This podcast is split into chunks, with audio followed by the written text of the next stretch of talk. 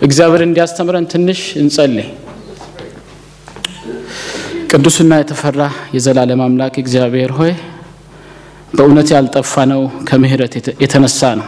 በየቀኑ አዳዲስ ምሕረትን በሕይወታችን ላይ ያረክ አዳዲስ ቀናትን እንድናይ ስለረዳህን እናመሰግንሃለን።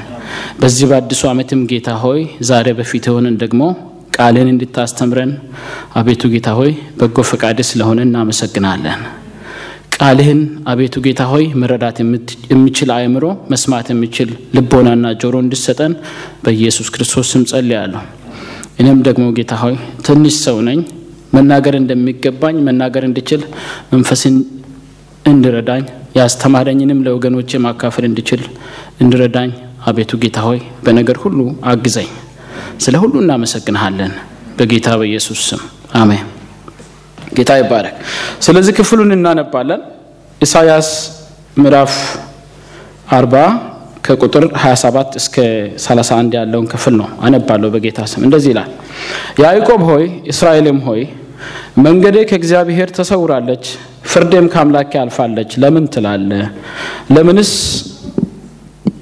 ለምንስ እንዲህ ትናገራለህ? አላወክምን? አልሰማህምን? እግዚአብሔር የዘላለም አምላክ የምድር ዳርቻ ፈጣሪ ነው። አይደክምም፣ አይታክትም፣ ማስተዋሉም አይመረመርም። ለደካማ ኃይልን ይሰጣል፣ ጉልበት ለሌለው ብርታትን ይጨምራል። ብላቴኖች ይደክማሉ፣ ይታክቱማል፣ ጎበዛዝቱም ፈጽሞ ይወድቃሉ። እግዚአብሔርን በመተማመን የሚጠባበቁ ግን ኃይላቸውን ያድሳሉ። እንደ ንስር በክንፍ ይወጣሉ፣ ይሮጣሉ፣ አይታክቱም፣ ይሄዳሉ፣ አይደክሙም። ጌታ ይባረክ። እንግዲህ በዚህ ክፍል ላይ ተመስርተን ነው ስለ ተሃድሶ የምናወራ። ምናልባት በቴዎሎጂ ቋንቋ exegesis የሚባል ነገር አላቸው።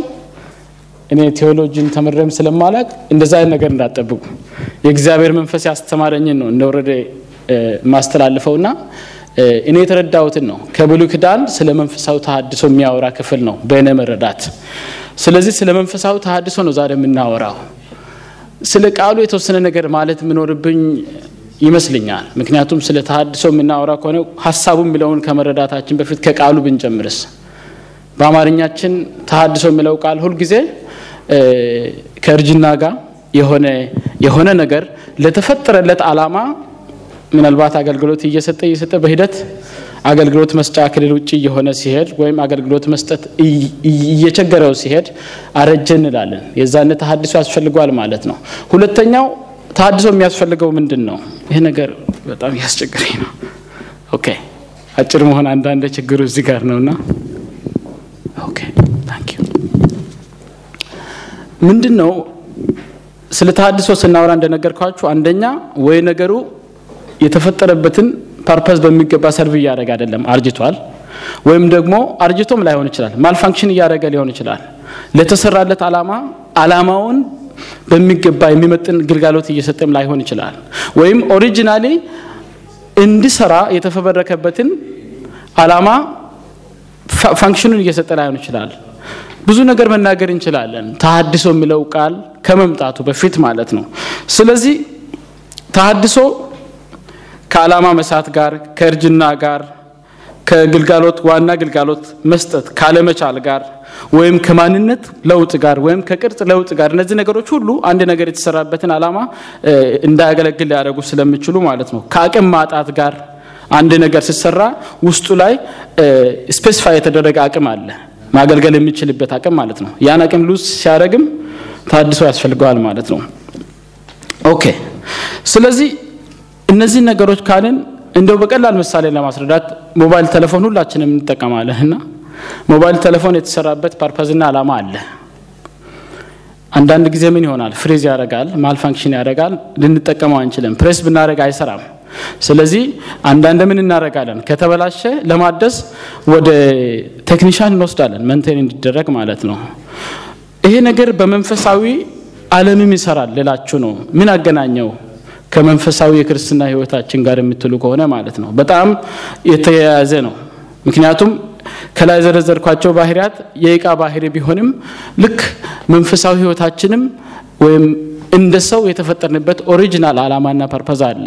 መጽሐፍ ቅዱሳችን በግልጽ ይናገራል፣ ሰው ለምን እንደተፈጠረ ማለት ነው። በመጀመሪያ ደረጃ እንደምናውቀው ዘፍጥረት ላይ እግዚአብሔር ሲፈጥረን የእግዚአብሔርን ባህሪ በውስጣችን ላይ ሲያደርግ የእግዚአብሔር የስልጣኑ extension እንድንሆን ነው። እግዚአብሔር በምድር ላይ ፍጥረታትን የፈጠረበት ትልቁ ነገር ፍጥረታትን መፍጠር ስለፈለገ ሳይሆን የራሱን ባህሪ በሆነ ፍጡር ውስጥ ማየት ስለፈለገ ነው። እግዚአብሔር ሁሉን ይገዛል። እግዚአብሔር ሁሉን ይቆጣጠራል።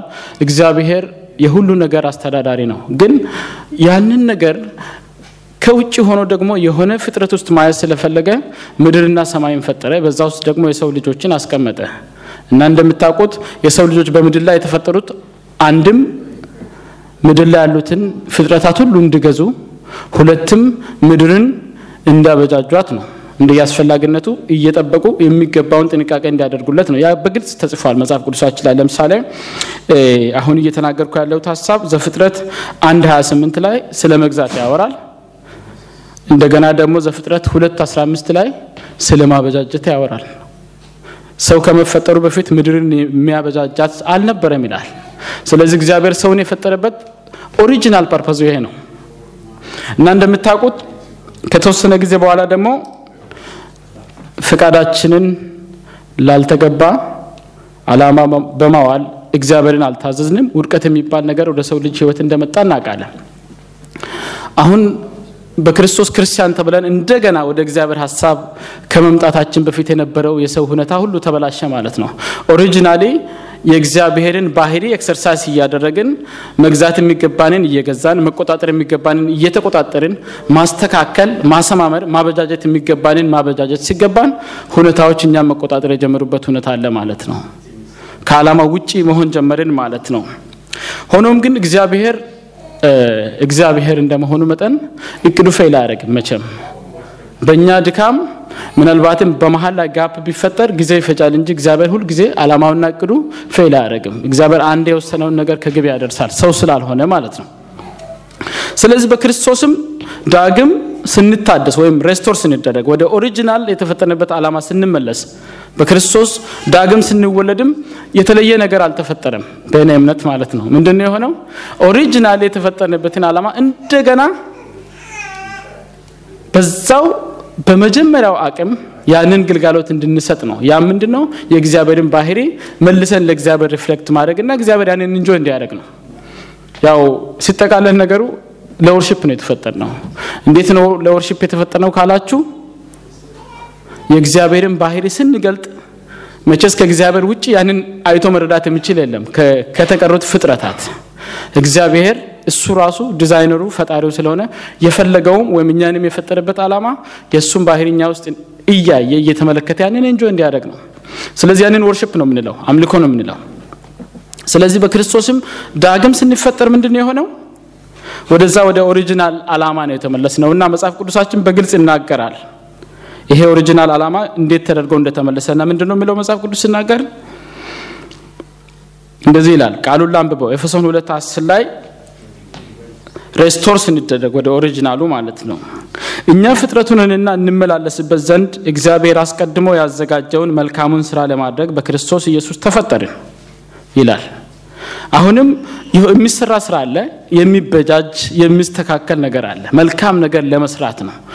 አካሄዳችን፣ ምልልሳችን፣ lifestyle ኣችን ሁሉ ያንን ማንጸባረቅ መቻል አለበት። original purpose ኡን ማለት ነው። እግዚአብሔር መጀመሪያ ሰውን አስቦ ሲፈጥር የተፈጠርንበትን ያንን የመጀመሪያውን original ሀሳብ ማለት ነው። ስለዚህ ይህ የተፈጠርንበት original ዓላማ መልካም ስራ መስራት ነው፣ ወይም የእግዚአብሔርን መልካምነት ማንጸባረቅ ነው ለተቀረው ፍጥረትና ለእግዚአብሔርም reflection ኡን እግዚአብሔር በሚያይበት ሰዓት properly worship እየተደረገ እንደሆነ sense ስለሚያደርግ ይደሰታል። ያንን ነው የፈለገው እግዚአብሔር። ሌላ ምንም የፈለገው ነገር የለም ከሰው። ስለዚህ አሁን የተረዳችሁ ይመስለኛል። original የተፈጠርነው ለዚህ ነው። መንፈሳዊ ተሃድሶ ስናወራ ያንን mind ኣችን ውስጥ መያዝ አለብን። እንደ ሰው መንፈስ እንዳለው ተፈጥሮ original የተፈጠርንበት ዓላማ ይሄ ከሆነ ከዛ ከተንሸራተትን ለተፈጠርንበት purpose እየዋልን አይደለም ማለት ነው። ስለዚህ ምን ያስፈልገናል? ተሃድሶ ያስፈልገናል ማለት ነው። ለመግቢያ ይህን ያህል ካልኩኝ አሁን ወደ ዋናው ሀሳቡ እንመለስ። እንደነገርኳችሁ ከነዚህ አምስት ቁጥሮች ስለ ተሃድሶ እናያለን። ስለ ተሃድሶ አራት መሰረታዊ ሀሳቦችን እናያለን። የእግዚአብሔር መንፈስ ያስተማረኝን ለእናንተ አካፍላለሁ ማለት ነው። የመጀመሪያው የምንመለከተው ሀሳብ የመንፈሳዊ ድካም ወይም እርጅና መንስኤዎችን ነው የምናየው ከዚሁ ከያዕቆብ ሕይወት።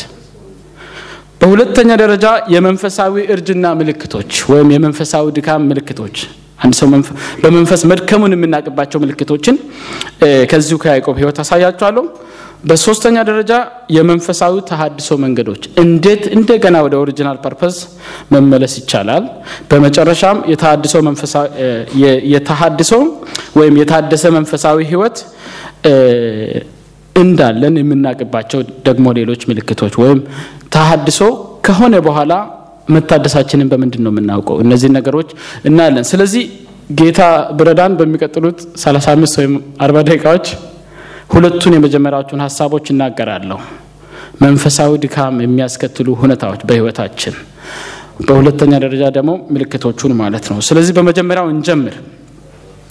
የመንፈሳዊ ድካም ወይም እርጅና መንስኤዎች ምንድን ናቸው ከተባለ ከዚህ ከያዕቆብ ሕይወት እንደምንመለከተው አንደኛውና ዋነኛው የእግዚአብሔርን ማንነት አለማወቅ ወይም አለመረዳት ነው። እንግዲህ የሚገርማችሁ ነገር ይሄንን ምዕራፍ chapter ኡን ስታነቡት አርባኛው chapter ስለ ተስፋ ነው የሚያወራው። ግን ትንሽ ስለ ተስፋ ከተናገረ በኋላ ስለ እግዚአብሔር ማንነት detail ያወራል፣ ዝርዝሩን ያወራል። ከዛ በኋላ ነው ወደ ቁጥር 27 ወርዶ ያዕቆብ ሆይ እስራኤልም ሆይ መንገድ ከእግዚአብሔር ተሰውራለች፣ ፍርዴም ከአምላክ ያልፋለች፣ ስለምን ትላለህ አላወቅምን ይላል። ልክ ያዕቆብ እውቀት እንደሌለው ስለ እግዚአብሔር ምንም እንደማያውቅ ነው አክት እያደረገ ያለው በዚህ ሁኔታ ውስጥ። ስለዚህ እኔ እንደተረዳሁት ከሆነ የእግዚአብሔር መንፈስ እንዳስተማረኝ ከሆነ የመጀመሪያው የመንፈሳዊ ውድቀት ወይም የመንፈሳዊ እርጅና ወይም የመንፈሳዊ ድካም መንስኤ ብዬ ወሰድኩት የእግዚአብሔርን ማንነት በሚገባ አለመረዳት ነው። እሱን በሚገባ እንነጋገርበታለን። እንግዲህ ይህንን ነው ከያዕቆብ ሕይወት የምንመለከተው። መልእክተኛው ኢሳያስ አላወክምን ብሎ ይጠይቋል ያዕቆብን ማለት ነው። ስለዚህ ያዕቆብ የእውቀት ጉለት ተስተውሎበታል።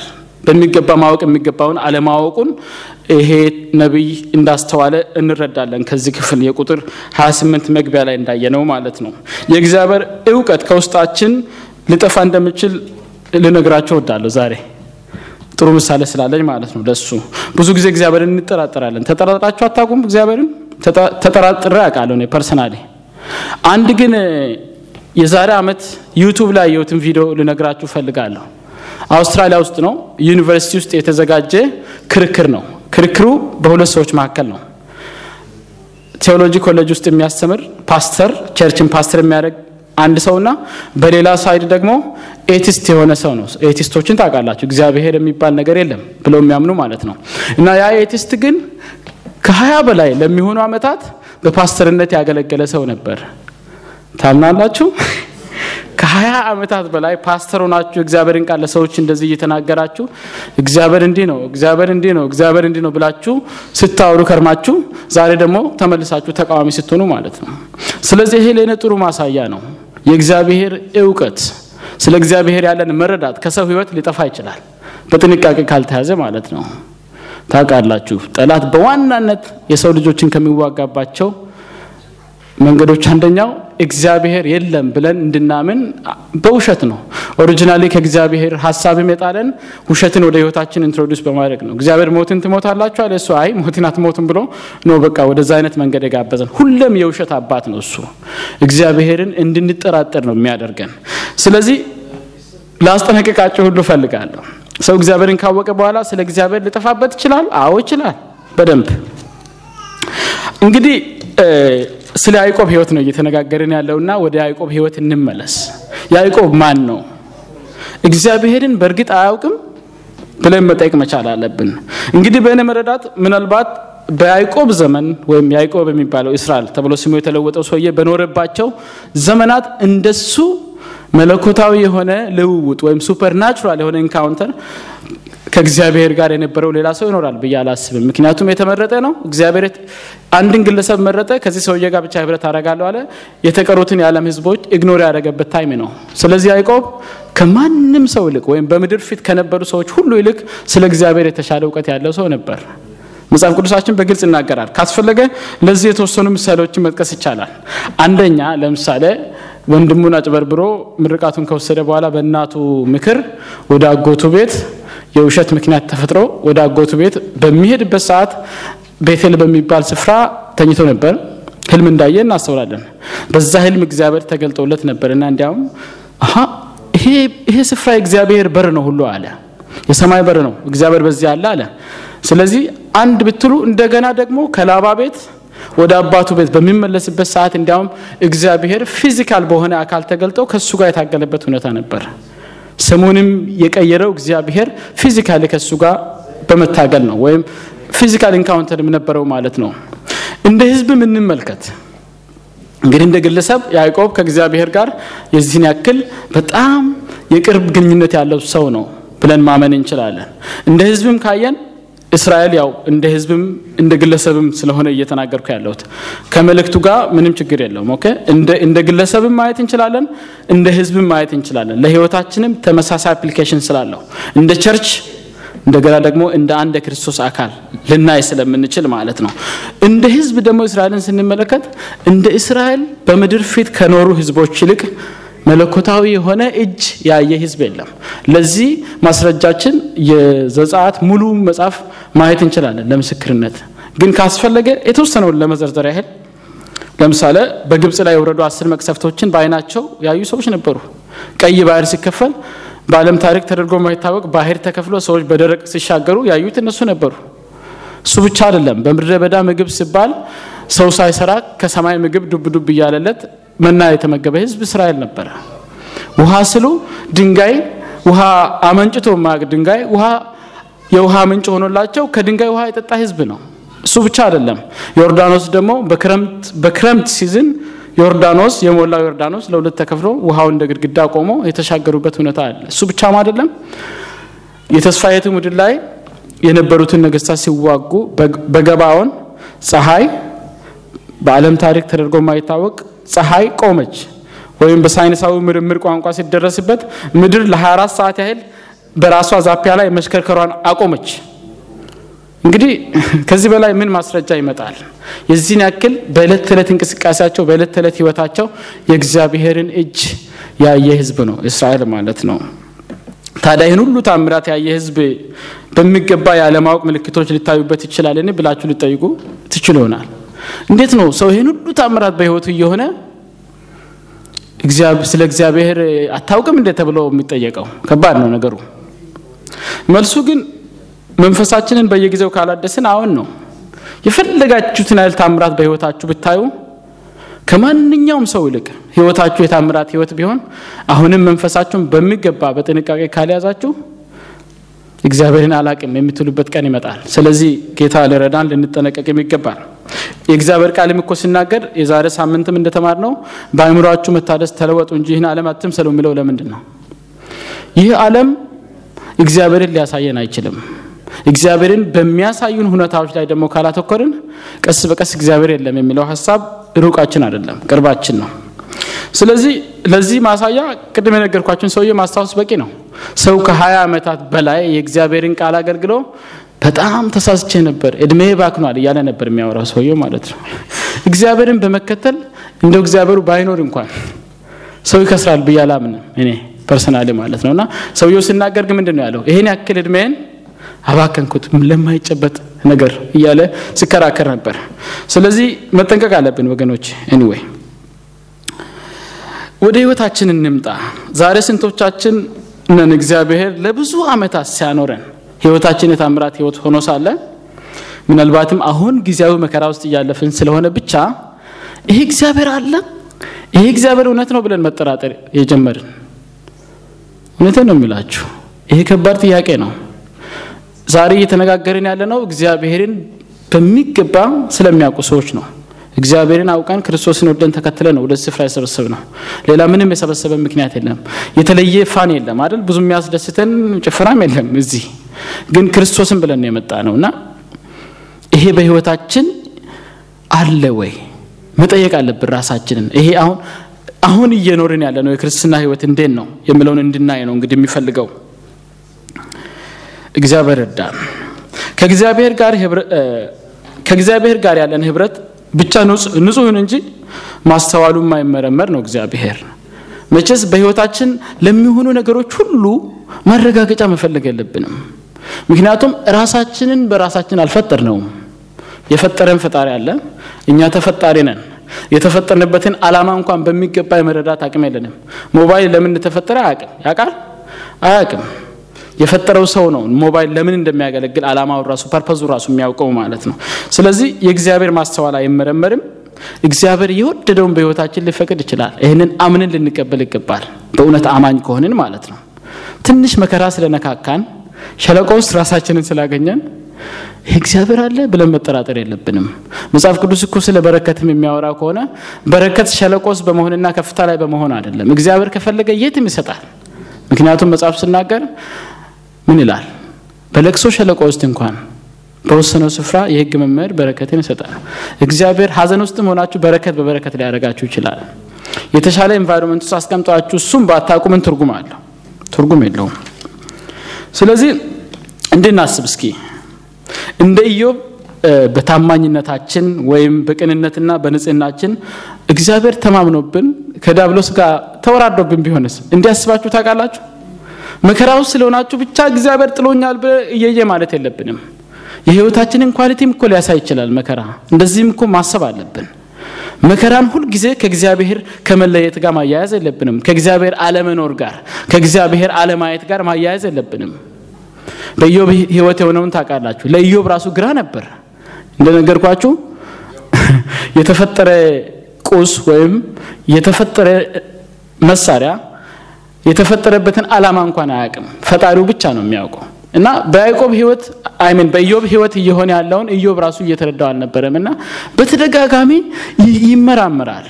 ሊያጽናኑት የሚመጡትም አንዳንዶቹ ቁስሉ ላይ ቁስል ይጨምራሉ።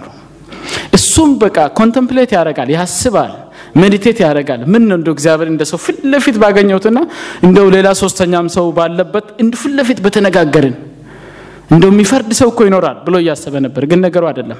በኋላ እግዚአብሔር ሲመጣ እንደምታውቁት በጣም ተሳስቻል አለ። አፈን በአፈር ውስጥ ቀብሬ ዝም ነው የምለው። እንደው ስለ እግዚአብሔር ብዙ ሰምቻለሁ፣ አሁን ግን በአይነት ስላየው ይሄ ነገር ከባድ ነው ነው ያለው። እግዚአብሔር በአውሎ ንፋስ ውስጥ ነው ወደ እሱ የመጣውና በመጨረሻ ግን እግዚአብሔር መሆኑን መረዳቱ ነው ትልቁ ነገር። ስለዚህ ምንድን ነው እያልኳችሁ ያለሁት መከራ ሁሉ የህይወታችን መውረድ ምልክት እንዳልሆነ እኮ ማሰብ አለብን። ማጉረምረም የለብንም። የህይወታችን ጥራት ከፍተኛ መሆንንም የሚያሳይበት አለ። ቅድም ያልኳችሁን ሀሳብ አስታውሱ። ህይወታችን ብቻ ንጹህ ይሁን፣ ከእግዚአብሔር ጋር አካሄዳችን ልክ ይሁን እንጂ እግዚአብሔር በእምነታችን ተማምኖብን ቢሆንስ፣ ከዲያብሎስ ጋር ተወራርዶብን ቢሆንስ? ይሄ እኮ ትልቅ ክብር ነው፣ ትልቅ privilege ነው። ማሰብ አለብን እንደዛ። okay፣ አሁን ወደ ሁለተኛው ሀሳብ እንምጣ። እንደነገርኳችሁ ይሄ የመጀመሪያው ሀሳብ ነው። ሰው መንፈሱ ሸለቆ ውስጥ መሆኑን እየወረደ መሆኑን ከሚያስከትሉ መንስኤዎች አንደኛው ይሄኛው ነው። የእግዚአብሔርን ማንነት በሚገባ ለመረዳት እግዚአብሔር ማስተዋሉ እንደማይመረመር ማሰብ መቻል አለብን። በህይወታችን የሚሆነውን ሁሉ understand ስላደረግን እግዚአብሔርን understand አናደርገው። አሁን ወደ ሁለተኛው ሀሳብ እንምጣ። ሁለተኛው ሀሳብ የእግዚአብሔርን ድምፅ አለመስማት ነው። የእግዚአብሔርን ድምፅ አለመስማት ለመንፈሳዊ ድካም ወይም እርጅና ያጋልጠናል። እንደዛ ነው የተረዳሁት ከዚህ ከያዕቆብ ህይወት ማለት ነው። ምክንያቱም ልክ ከላይ እንደተመለከትነው በያዕቆብ ህይወት ነቢዩ ኢሳያስ ሌላው የተመለከተው ነገር ይሄንን ነው፣ እግዚአብሔርን አለመስማት ነው። እንዴት ነው ያወቀው ካላችሁ አልሰማህምን ብሎ እየጠየቀው ነበር። ስለዚህ ያዕቆብ ከዚህ ከቁጥር 27 በላይ በዝርዝር ስለ እግዚአብሔር ሲነገር የነበረው ምንም በቃ የሰማም አይመስለኝም። ስለዚህ ነቢዩ ምን እያደረገ ነው? ድጋሚ ሰመራይዝ እያደረገለት ነው የእግዚአብሔርን ማንነት። እዛ ጋር የምትመለከቱ እግዚአብሔር የምድር ዳርቻዎች ፈጣሪ ነው፣ ማስተዋሉ አይመረመርም። እንደገና አሁንም አሁንም ስለ እግዚአብሔር ለሱ ያስረዳል።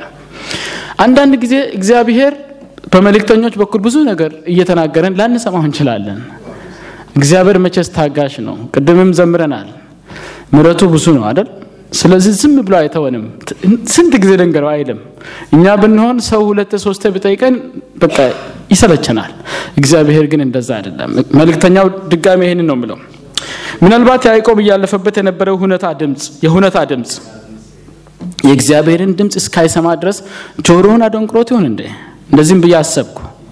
ያለንበት ሲቹዌሽን አንዳንድ ጊዜ ከእግዚአብሔር ድምፅ ይልቅ ድምፁ ይጎላል። ስለዚህ መስማት አንችልም። የእግዚአብሔርን ድምፅ ከዛ ውስጥ አጣርተን አንሰማም። የሚገርማችሁ ነገር ደግሞ እግዚአብሔር አብዛኛውን ጊዜ ጮክ ብሎ አይናገርም። እንደተረዳሁት ከሆነ ማለት እግዚአብሔር ጮክ ብሎ አይናገርም። በጸጥታው ስንሆን ነው እግዚአብሔር አብዛኛውን ጊዜ የሚናገርን በልባችን በመንፈሳችን ማለት ነው። እንዴት አወክ ካላችሁኝ የኤልያስን ሕይወት ላሳያችሁ እችላለሁ። ኤልያስ ኤልዛቤልን ፈርቶ የሸሸ በነበረበት መልአኩ መጥቶ ከመገበው በኋላ ወደ እግዚአብሔር ተራራ ደረሰ አይደል? እግዚአብሔር ምን ታደርጋለህ በዚህ ስለው ከወጣ ከነበረበት ዋሻ ጉድጓድ ወጥቶ የዋሻው አፍ ላይ ቆሞ ነበር።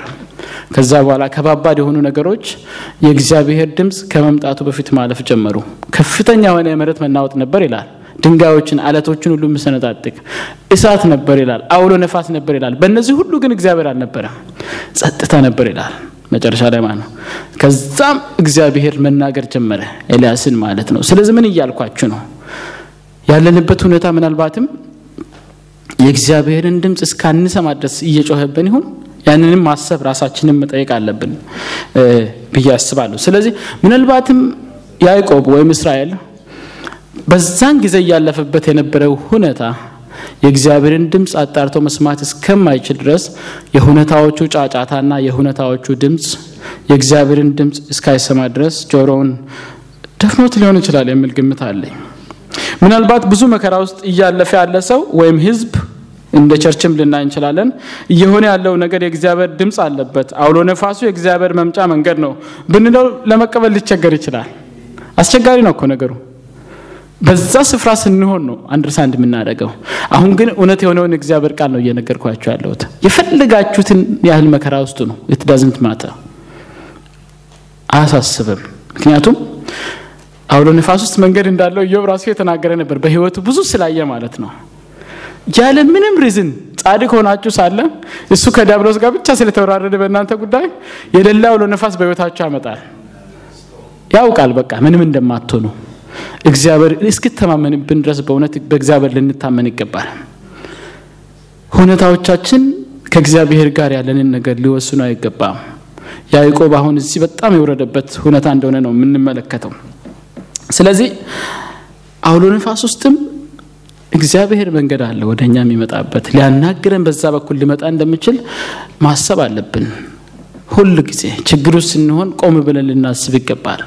አካሄዳችን ብቻ ከእግዚአብሔር ጋር ትክክል ይሁን እንጂ ምንም ማሰብ የለብንም። ስለዚህ ሁሉ ማለት ነው እስራኤል ሁሉን ቻይ ከሆነ አምላክ ድምፅ ይልቅ ያው ብዙ የጠላት የማስፈራሪያና የዛቻ ድምፅ የሰማበት ጊዜ እንደሆነ ነው የምንመለከተው። ምክንያቱም ከዚህ አሁን ካነበብነው ክፍል በፊት የነበሩ ቻፕተሮች ላይ የአሶር ወይም የሲሪያ ነገስታት ንጉሱን እያስፈራሩ የነበረበት ጊዜ ነው። ብዙ የማስፈራሪያ ድምፅ አለ፣ ዙሪያቸውን ከበው ከነበሩ መንግስታት ማለት ነው። ስለዚህ እዚህ ጋር ስትመለከቱ ምንድን ነው የሁኔታን ድምፅ ነው አጉልቶ እየሰማ የነበረው የእስራኤል ሕዝብ at that moment ማለት ነው። ሁሉን ቻይ ልዑል የሆነው እግዚአብሔር ኤልሻዳይ even ለቅድመ አያታቸው ለአብርሃም እግዚአብሔር እኔ ኤልሻዳይ ነኝ ኤልሻዳይ ነኝ ማለት ሁሉም ማድረግ እችላለሁ ማለት ነው። ሁሉም ማድረግ የሚችለውን ጌታ ሁሉም ማድረግ መቻሉንም በህይወታቸው እንኳን አሳይቷቸው፣ ዛሬ ግን ከእግዚአብሔር ድምፅ ይልቅ እየተሰማ ያለው የሁነታ የማስፈራራት የዛቻ ድምፅ ነው። የእግዚአብሔርን ድምፅ መስማት በመከራ ውስጥ እንኳን ያረጋጋል። ምክንያቱም ይሄ መጽሐፍ ቅዱሳዊ ቃል ነው እየነገርኳቸው ያለሁት። ሰው የእግዚአብሔርን ድምፅ መስማት ከቻለ ችግሩ አይታየውም። መጽሐፍ ቅዱስ እግዚአብሔርን ስለ መስማት የሚናገረውን ልንገራችሁ። የእግዚአብሔር ቃል እንደዚህ ይላል፣ የሚሰማኝ ግን በእርጋታ ይቀመጣል፣ ከመከራ ስጋትም ያርፋል ይላል። ለምሳሌ ምሳሌ አንድ ሰላሳ ሶስት ላይ መከራና እግዚአብሔርን መስማት ናቸው ጎን ለጎን የተቀመጡት። የሚሰማኝ ግን በእርጋታ ይቀመጣል፣ ከመከራ ስጋትም ያርፋል። መከራ የለም አልተባለም። መከራ ውስጥ እንኳን ሆኖ እግዚአብሔርን የሚሰማ ሰው መከራ አያስጨንቀው፣ ተዘልሎ ይቀመጣል፣ ዘና ብሎ ይቀመጣል። ጉዳዩም አይደለም ማለት ነው። ምክንያቱም ሁሉን የሚቆጣጠር ጌታ ካለ ምን አጨናነቀኝ? እሱ የእኔም ጌታ ነው የእኔ ሰሪ ነው። በዚህ ሁኔታ ውስጥ ለምን እያሳለፈኝ እንደሆነ እሱ ያውቃል። ምን አጨናነቀኝ? እግዚአብሔርን መስማት ከቻልን መረጋጋት ይሆንልናል፣ መከራ ውስጥ ማለት ነው። ጌታ ይባረክ። okay፣ አሁን ደግሞ ወደ ህይወታችን እንምጣ። እንደዛ ስለሚመቸኝ ነው። ነገሩን ካሳየዋችሁ በኋላ ራሳችንን ማየት አለብን። በዚህ ቃል የእግዚአብሔር ቃል መስተዋት ነው አይደል? ራሳችንን የምናይበት ነው። ስንቶቻችን እንሆን ዛሬ ከተፈጠረብን ጫና የተነሳ እግዚአብሔርን ድምፅ መስማት ያልቻለን ያቃተን እግዚአብሔር ምናልባትም በወገኖች በኩል እየመጣ ወደኛ ከዚህ በሚለቀቀው ቃል በኩል እየመጣ በመዝሙር በኩል እየመጣ even መንገድ ላይ ስንሄድ አይናችን በሚያርፍባቸው ነገሮች ጭምር እግዚአብሔር እየተናገረን ጆሮአችን ዳባ የሆነ ማለት ነው። ስንቶቻችን እንሆን? እግዚአብሔር ኤልሻዳይ ነኝ፣ የምድር ዳርቻ ፈጣሪ ነኝ፣ ሁኔታዎች በቁጥጥር ስር ናቸው እያለ ሁኔታዎችሽ በቁጥጥር ስር ናቸው እያለ እስቲል የእግዚአብሔርን ድምፅ መስማት ያልቻለን ግን ሁኔታ የሚያስፈራራን ስንቶቻችን እንሆን? እግዚአብሔር መልካም አምላክ ነው። እኔ አንድ ነገር አምናለሁ።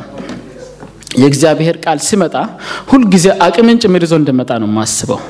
ቃሉ ከመጣ አብሮ ምን አለ? አቅም አለ። ከዛ ሁኔታ ሊያወጣን የሚችል አቅም አለው። ምክንያቱም ይናገራል እኮ የእግዚአብሔር ቃል ዝናብ ከሰማይ ወርዶ የምድርን ፊት እንደሚለውጥ እንደሚያለመልም ቃል እንዲሁ ነው ይላል።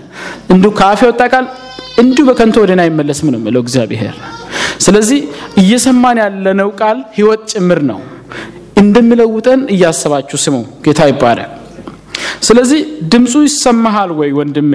ጥያቄ አለኝ ለእያንዳንዳችን ማለት ድምፁ ይሰማሻል ወይ? እኔት እግዚአብሔርን መስማት ካልቻልን እግዚአብሔር በጸጥታ ውስጥ ሆነ እንድንሰማ ስለሚፈልግ ምናልባትም ጫጫታዎቻችንን ወደ ጎን መተው ሊኖርብን ነው ማለት ነው። ወይም ከስፍራ መልቀቅ ይኖርብናል።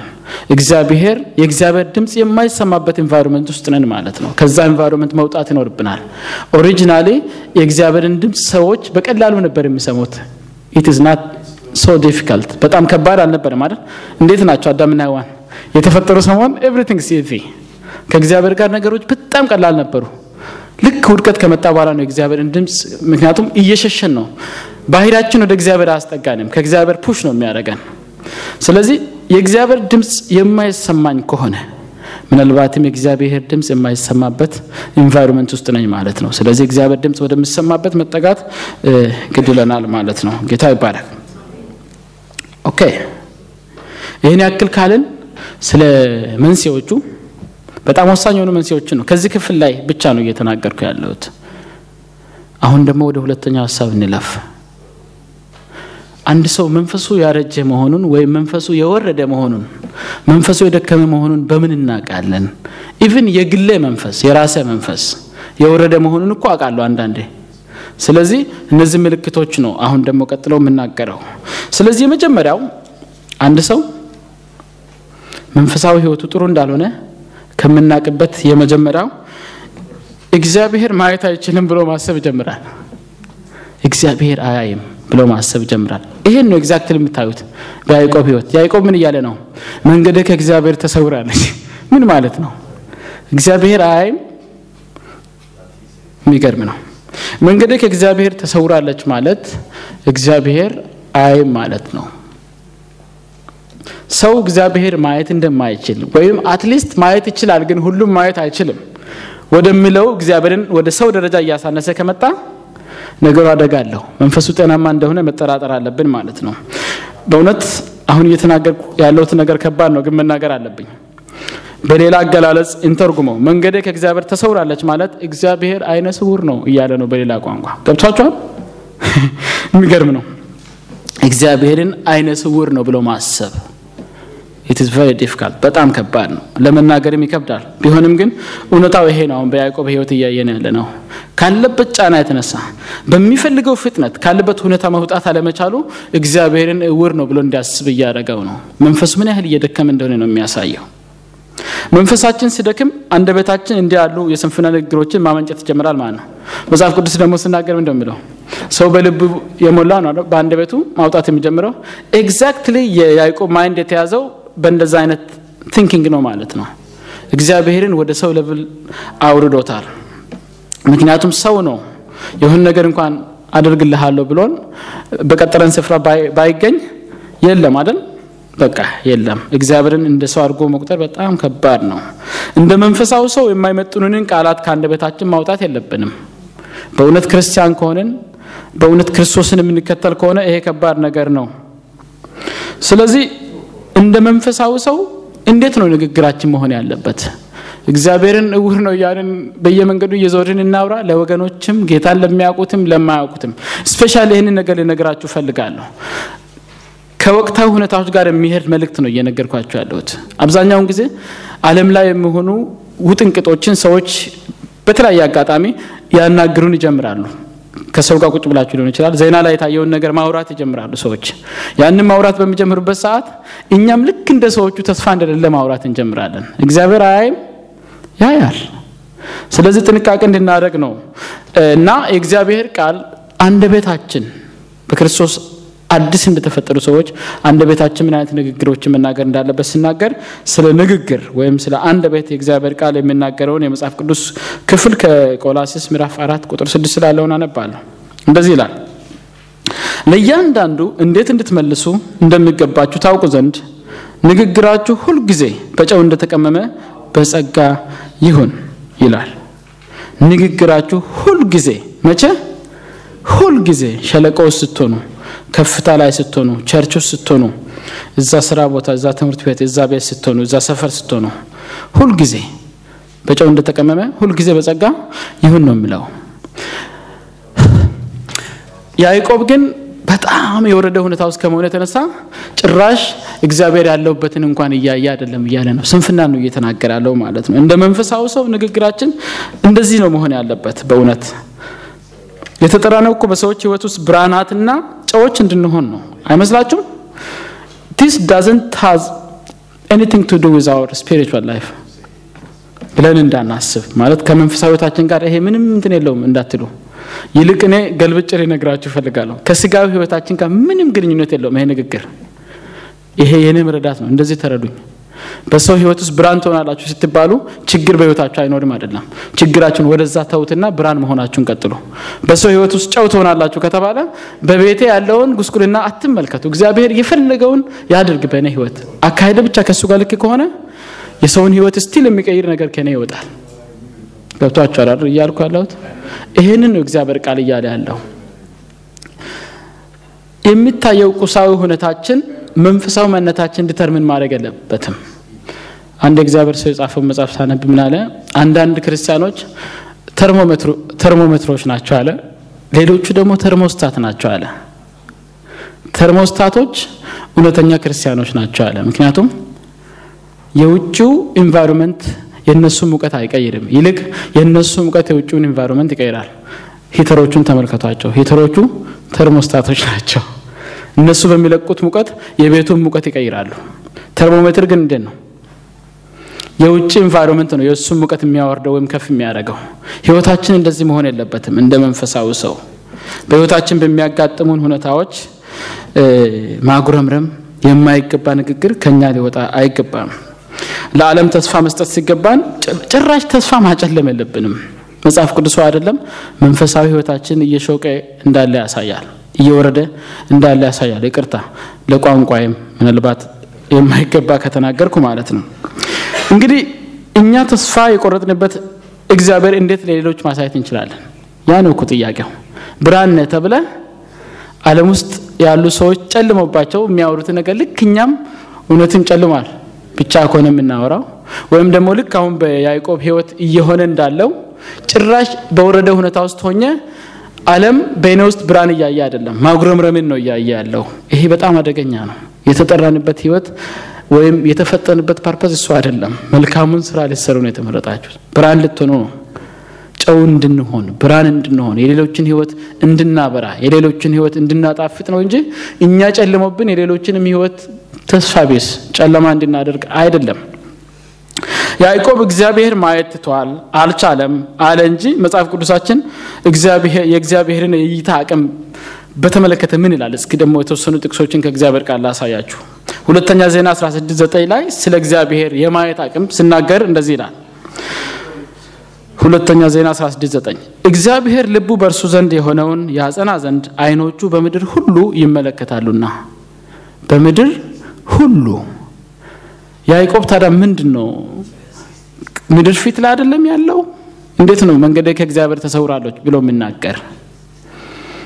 ስለዚህ የእግዚአብሔርን አቅም አለመረዳታችን ቀስ በቀስ ወዴት ነው ይዞ ነው የሚሄደው? እግዚአብሔርን ወደ ሰው አቅም ወደ ማውረድ። ሰው ነው ውስን የሆነ የእይታ field of vision የሚባል አለ በሕክምናና ውስን ነው። ወደዚህም ወደዚህም ወደ ፊት ማየት የምንችለው የተመጠነ ነው። even ምን ያህል distance ራሱ ከርቀት ራሱ ማየት እንዳለብን የተመጠነ ነው። እግዚአብሔር ግን እንደዛ አይደለም። አይኖቹ በምድር ሁሉ ይመለከታሉና ነው የሚለው ቃሉ። እንግዲህ እንደገና ደግሞ እንደዚሁ የሚል ቃል አለ መዝሙር 94 9 ላይ ጆሮ የተከለ አይሰማምን? አይንን የሰራው አያይምን ብሎ ይጠይቃል የእግዚአብሔር ቃል። ስለዚህ መልሱ ጆሮን የተከለ ይሰማል ነው፣ አይንን የሰራ ያያል ነው። ያዕቆብ ግን እያየ አይደለም ነው እያለ ያለው። እግዚአብሔር በእውነት ሊረዳን ይገባል። ልባችን በእግዚአብሔር ላይ ብቻ ጽኑ ይሁን እንጂ እግዚአብሔር እኛን ለማጽናት እይታው የማይደርስበት የለም። የመጀመሪያውን ክፍል ስታው ምንድን ነው የሚለው? ልቡ በእርሱ ዘንድ የሆነውን ያጸና ዘንድ። ልባችን ከእግዚአብሔር ጋር ከሆነ እግዚአብሔር እኛን ለማጽናት እንዳንነቃነቅ፣ እኛን ለመትከል በቃ ሁሉንም control ያደርጋል በእይታው ማለት ነው። እና ከአቅማችን በላይ ነገር ካለ ጣልቃ ይገባል ኤልሻዳይ ስለሆነ። ልባችን ግን በእግዚአብሔር ላይ መውረድ የለበትም። እግዚአብሔርን የተጠራጠርን ቀን ነው አደጋው እንጂ እግዚአብሔር ላይ ልባችን ከሆነ ምንም ችግር የለውም። እሱ ጣልቃ ይገባል ነገሮች ከአቅማችን በላይ የሚሆኑ ከሆነ። እንግዲህ ወደ ህይወታችን እናምጣው ይህንን ነገር። በያዕቆብ ህይወት የታየው ይህ የመንፈሳዊ ድካም ወይም የእርጅና ምልክት ዛሬስ በስንቶቻችን ህይወት እየታየ ይሆን? በእውነት ግራ ለተጋባው ለዚህ ዓለም ብዙ ከኛ እንደምጠበቅ ታውቃላችሁ አይደል? ፍጥረት የእግዚአብሔርን ልጆች መገለጥ ይጠባበቃል አይልም የእግዚአብሔር ቃል ይላል። ስለዚህ ዓለም ግራ ተጋብቷል። ዓለም መፍትሄው ከኛ ዘንድ እንደሆነ ማየት መቻል አለበት። እኛ ግን ራሳችን የጨለመብን ከሆነ ነው አደጋው። ራሳችን ግራ የተጋባን ከሆነ ነው አደጋው። እግዚአብሔር እንደማያይ መናገር ከጀመርን ውሎ ሳድር ህልውናውን መጠራጠር፣ ትንሽ ቆይተን ደግሞ እንደ አውስትራሊያዊ ኤቲስት ከሀያ ምናምን በላይ ፓስተር ሆኖ ትንሽ ቆይቶ ይህን ሁሉ በቃ በከንቱ ነው የከሰርኩት እንደሚለው ሰውዬ መሆናችን ቅርብ ነው ማለት ሩቅ አይደለም። ስለዚህ መጠንቀቅ ይኖርብናል። ጌታም ጸጋ ሊያበዛልን ግድ ነው ማለት ነው። ዋናው የእኛ እምነት በእሱ ላይ መሆን ነው። እግዚአብሔር እኛን ለመትከል እኛን ለማጽናት እርምጃ መውሰድ ይችላል። ግን ፍቃዳችንን ጥሶ ወደ እኛ አይመጣም፣ አያስገድድም። ይህንን ታውቃላችሁ። እግዚአብሔርን ከተጠራጠር ነው የለም ካልን እግዚአብሔር የለም ወደ ህይወታችን መጥቶ በግድ ጣልቃ ገብቶ አይ አለሁ አይልም። okay የለም ብለን ከወሰንን ከህይወታችን እሱ ይሄዳል። ከህይወታችን መንፈሱ ይለቃል። መንፈሱ ከለቀቀ ነው አደጋው። ስለዚህ ወገኖቼ በጣም መጠንቀቅ አለብን። እግዚአብሔር አይኖቹ በምድር ሁሉ ይመለከታሉ። በተለይ ልቡ ወደ እርሱ የሆኑትን ለማጽናት። ወደ ሁለተኛው ሀሳብ እንምጣና እንጨርስ። ሁለተኛው በያዕቆብ ህይወት ያየ ነው መንፈሱ መውረዱን ያየንበት ያረጋገጥንበት ምልክት ምንድን ነው ካላችሁኝ፣ እግዚአብሔር በቅን አይፈርድም ብሎ ማሰብ ጀምሯል ያዕቆብ። እግዚአብሔር በቅን አይፈርድም። ምን ምንድን ነው ያለው ያዕቆብ? ፍርዴ ከአምላኬ አልፋለች። ይህን ነገር ከእግዚአብሔር አቅም በላይ ሆነዋል። እግዚአብሔር ይህንን ነገር አልቻለውም። የሚገርም ነው። ሰው እግዚአብሔር በቅንነት በፍትህ በትክክል እንደሚገባ የፈርድ ብሎ ማሰብ እንደዚሁም ደግሞ መናገር ከጀመረ መንፈሱ ጤናማ ለመሆኑን ማንኛችንም ልናውቅ ይገባል። እግዚአብሔር በቅን አይፈርድም። እግዚአብሔር ይሄ ትክክል አይደለም። በተለይ እግዚአብሔርን የማያምኑ ሰዎች challenge ከሚያደርጉን situationኖች አንዱ ምንድን ነው እንዴ እንደዚህ የሆነ ይሄ fair ነው አሁን ይላሉ። fair ነው። ምክንያቱም የእግዚአብሔርን mind አናቅም። ቃሉ ቅድም ምንድን ነው ያለው? ማስተዋሉ አይመረመርም። ማን ነኝ እኔ? ሸክላ ነኝ። መረዳተ ውስን ነው። እውቀተ ውስን ነው። መጽሐፍ ቅዱስም እኮ ይናገራል። ከእውቀት ከፍለን ነው የምናውቀው ነው የሚለው። እግዚአብሔር ግን ሁሉ ነው ያውቃል። ሁሉን አዋቂ የሆነውን ጌታ በሰው ልክ ልክ እንደ ሰው ቁጭ አድርገን ይሄ ፌር አይደለም ብለን ስለ እሱ ፍርድ አስተያየት መስጠት አንችልም። ማንን እኛ እስኪ ያዕቆብ እያለ ያለውን ወረድ ነግሬያችኋለሁ። ቅድም እግዚአብሔር አያይም፣ የሆነ ነገር ከእግዚአብሔር ተሰውሯል፣ ተደብቋል። አሁን ደግሞ ፍርዴ ከአምላኬ አልፋለች። ምን እያለ ነው? የሆነ ነገር ከእግዚአብሔር አቅም በላይ ሆኗል። እግዚአብሔር ፍትህን ልፈርድልኝ አልቻለም። እግዚአብሔር ጉዳይን ወይም ፍርደኝ ቸል ብሏል እያለ ነው ያለው። ለመሆኑ ይህ የእግዚአብሔር ማንነት ወይም ባህሪ ነውን? ምክንያቱም ከላይ ስለ እግዚአብሔር የተዘረዘሩ ነገሮች አሉ። እሱ ሳያንስ ነቢዩ እንደገና ሰማራይዝ ሲያደርግለት እንመለከታለን። አላወክም አልሰማይም ካለው በኋላ የእግዚአብሔር ማንነት እንደው አይትን ከአቅሙ በላይ ሆነው ይመስለኛል። ከላይ ያሉትን ቁጥሮች ይዋቸው እንዳለ ስለ እግዚአብሔር ማንነት ዝርዝር ነው የሚናገሩት። ከሀያ ሰባት ጀምሮ ግን እንደገና አለማወቁ አለመስማቱ ሲረጋገጥ እንደገና በተወሰነ መልኩም ቢሆን እግዚአብሔር እኮ እየተባለ እየተነገረው ነው። እግዚአብሔር እኮ በጣም አስቸጋሪ ነው። ስንት ጊዜ ይነገረን። መቼስ እግዚአብሔር ቻይ መሆኑ ይሄ ነው ትልቁ ነገር። እግዚአብሔር የምሕረት አምላክ መሆኑ እሱ ነው ትልቁ ነገር ለእኛ ማለት ነው። መጽሐፍ ቅዱሳችን ስለ እግዚአብሔር ፍርድ ስናገር የምናገራቸውን ነገሮች ልናገር። ይሄ ፈጽሞ እግዚአብሔር ባህሪ እንዳልሆነ ልናቅ ይገባል። ያዕቆብ እየተናገረ ያለው ከመንፈሱ ድካም ነው። ገብቷችኋል አይደል? ስለወደቀ ነው፣ ወይም መገኘት የሚገባ ስፍራ ስላልተገኘ ነው ይህንን እየተናገረ ያለው። ስለዚህ የተወሰኑ ሀሳቦችን ከእግዚአብሔር ቃል እንመልከት። ስለ እግዚአብሔር ፍርድ መዝሙር 89 ቁጥር 14 ላይ እንደዚህ የሚል የእግዚአብሔር ቃል አለ። የዙፋኑ መሰረት ጽድቅና ፍርድ ነው፣ ምሕረትና እውነት በፊት ይሄዳል ይላል። የዙፋኑ መሰረት ጽድቅና ፍርድ ነው ይላል። እንደገና ደግሞ መዝሙር 97 ሁለት ላይ እንደዚህ የሚል ቃል አለ። ደመና ጭጋግን በዙሪያው ናቸው፣ ጽድቅና ፍርድ የዙፋኑ መሰረት ናቸው። አሁንም ጽድቅና ፍርድ ይላል የእግዚአብሔር ቃል። እንደዚሁም ደግሞ ሆሴ ሁለት አንድ ላይ ጥቅስ አላበዛባቸውም። ያው ሀሳቦቹ እንዲትይዙልን ስለሚፈልግ ነው። ማወቅ ያለብንን ማወቅ አለብን ስለ እግዚአብሔር። ሰው ዝም ብሎ ስናገር ስለ እግዚአብሔር ማጣራት መቻል አለብን። ከእግዚአብሔር ማንነት ጋር ይሄዳል አይሄድም የሚለውም ማለት ነው። ሆሴ ላይ ያለው እንደዚህ ይላል ሁለት ሀያ አንድ ለዘላለም ለእኔ እንድትሆኚ አጭሻለሁ፣ በጽድቅና በፍርድ በምህረትና በርኅራሄ አጭሻለሁ። አሁንም በጽድቅና በፍርድ የሚገርም ነው። እንግዲህ መጽሐፍ ቅዱሳችን እንደዚህ በግልጽ እግዚአብሔር ሁልጊዜ ጻድቅ ፈራጅ እንደሆነ እየተናገረ ነው ያለው። ያዕቆብ ግን አይ እግዚአብሔር ትቷል፣ እንደዛ አይነት ነገር በጽድቅ መፍረድ ትቷል፣ ፍትህን ማድረግ ትቷል እያለ ነው ያለው። የእግዚአብሔር ጽድቅና ፍርዱ የአንድ ሳንቲም ሁለት ገጽታዎች አድርጋችሁ ውሰዱ። እንግዲህ እንዳያችኋቸው ከነዚህ ጥቅሶች የእግዚአብሔር ፍርድ በተጠቀሰበት ስፍራ ሁሉ አብሮ ምንድን ነው የጠቀሰው? ጽድቁ ተጠቅሷል። የእግዚአብሔር ጽድቅ እና ፍርድ አይነጣጠሉ። እግዚአብሔር የፍርድ ወንበር ላይ ተቀመጠ ማለት በጽድቅ ሊፈርድ ነው ማለት ነው። ማንነቱ ነው። ጽድቅ ባለበት ደግሞ ምን አለ ብላችሁ ነው የምትጠብቁት? ፍትህ ይጠፋል ብላችሁ ትጠረጥራላችሁ? ምክንያቱም መጽሐፍ ቅዱስ እኮ ይናገራል። ምንድን ነው የሚለው እግዚአብሔር ቃል ስለ እግዚአብሔር ፍርድ እንደዚህ የሚል የመጽሐፍ ቅዱስ ክፍል አለ። አመፀኛውን ጻድቅ ነው አይልም አይልም የእግዚአብሔር ቃል ይላል። እኛም እኮ በክርስቶስ በተሰራ ሳንበዴ እኛን ቦታ ወስዶ ነው እኮ ይሄ ስፍራ ራሱ ይሄ መቀመጫ የተሰጠን። ገብቷችኋል? እንዴት ነው ታዲያ እግዚአብሔርን እንደዚህ ማሰብ መገመት የሚቻለው? በጣም ከባድ ነው ነገሩ። ቢሆንም ግን እየነገርኳችሁ እንዳለሁት ይሄ የመንፈሳዊ ሕይወት መውረድን ነው የሚያሳየው፣ ምልክቱ ነው።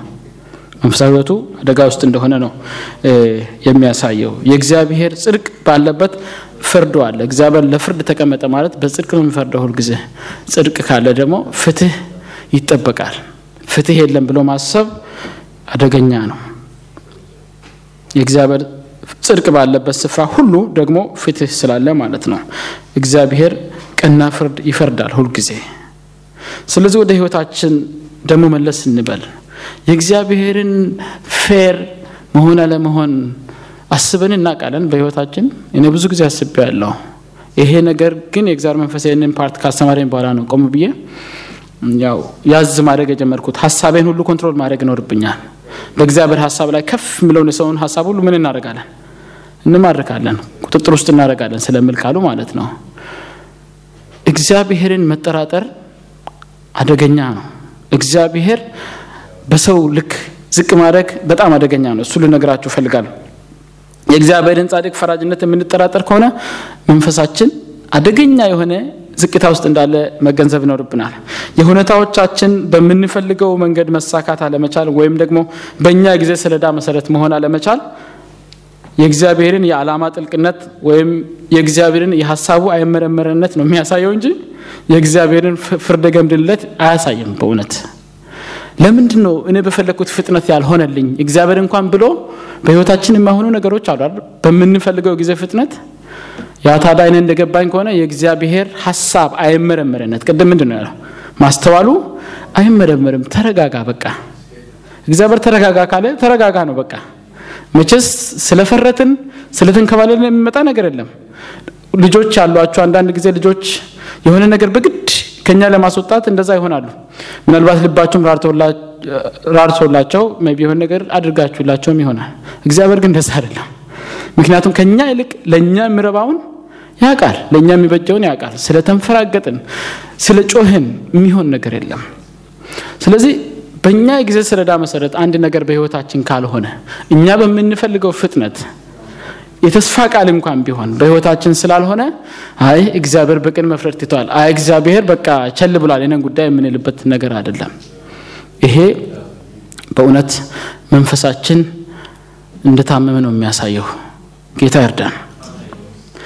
እንደ ሰው እንዳልሆነ መጽሐፍ ቅዱስ ያው በግልጽ ስለምናገር እግዚአብሔርን ወደ ሰው ደረጃ ዝቅ ማድረግ አይኖርብንም። ሁልጊዜ እግዚአብሔር ከአይምሯችን ያልፋል። ሁልጊዜ ከአይምሯችን ያልፋል። እግዚአብሔር ከአይምሯችን ያልፋል። ስለ እግዚአብሔር ራሱ ስናስብ አንዳንድ ጊዜ ከአቅማችን በላይ ሆኖ እንተዋለን። ስለዚህ ያንን ሁልጊዜ በአይምሯችን መያዝ ግድ ይለናል። ጌታ ማስተዋልን ያብዛልን። okay እንጠቅልለው ሀሳቡን እንግዲህ ከላይ በተነሱት ሀሳቦች ራሳችንን ልንመረምር ይገባል። መንፈሳዊ ድካምን ወደ ህይወታችን የሚያስገቡ ምን ምን አሉ በህይወቴ ወይም በአካባቢ በህይወቴ ዙሪያ የእግዚአብሔርንስ ድምፅ የመስማት ልምዱ አለኝ? ምክንያቱም እግዚአብሔር እየተናገረ አንዳንድ ስለማንሰማ ብቻ እግዚአብሔር እየተናገረ እንደሆነ ወይም እንዳልሆነ ማወቅ አንችልም። አፍተሮል ያንን ካላወቅን ደግሞ የቅድሙ ነገር ይመጣል፣ የስንፍና ንግግር። የእግዚአብሔር ድምፅ በህይወታችን ውስጥ ወሳኝነት አለው። ከእግዚአብሔር የማንሰማ ከሆነ እንዴት ነው መንፈሳዊ ህይወት መኖር የምንችለው? ከባድ ነው። የእግዚአብሔር ድምፅ ደግሞ የእግዚአብሔር ቃል ነው አይደል? እግዚአብሔር በአንድም በሌላም ይናገራል፣ ግን በዋናነት በቃሉ በኩል ይናገራል። ከቃሉ የእግዚአብሔርን ድምፅ ልንሰማ ይገባል። የዕለት ተዕለት ምርት ልናደርግ ይገባል። ምክንያቱም ያው እንደምታውቁት ነቢዩ ዳዊት መዝሙረኛው ማለት ነው ምንድን ነው ያለው? ህግህ ለእግሬ መብራት ለመንገደም ብርሃን ነው። የእግር መብራት ታውቃላችሁ፣ እንደዚህ የሚያዝ ማለት ነው። just እግር ጋር ብቻ ነው የሚያሳየው። የመንገድ ብርሃንም ከሆነ በመንገዱ ትይዩ ግራና ቀኝ ብቻ ነው የሚያሳየው። ብዙ ርቀት አያሳይም፣ ወደ ጎንም ብዙ አያሳይም። እንደዚህ ነው ልናስብ የሚገባው። እግዚአብሔር ፍጻሜያችንን already set አድርጎታል፣ ያውቃል። እኛ ማወቅ አሁን ላይ የግድ አይኖርብንም። እግዚአብሔር ባለ ጊዜ ነው ማወቅ ያለብን። ለአሁን ግን ለእግራችን የሚበቃንን ያህል ለመራመድ የሚበቃንን ያህል ከእግዚአብሔር ድምፅ መስማት እንችላለን፣ ከቃሉ ማለት ነው። መንገዳችን እንዳንስት ወደ ግራም ወደ ቀኝ እንዳንል ለመንገዳችን ያህል የሚበቃውን ከቃሉ መስማት እንችላለን። ጌታ በነገር ሁሉ እርዳን። ጌታ ይባረክ። ስለዚህ ጌታ በረዳን። የተቀረውን ሌላ ጊዜ እግዚአብሔር ጊዜ ከሰጠን ያለን ቆመን እንጸልያለን።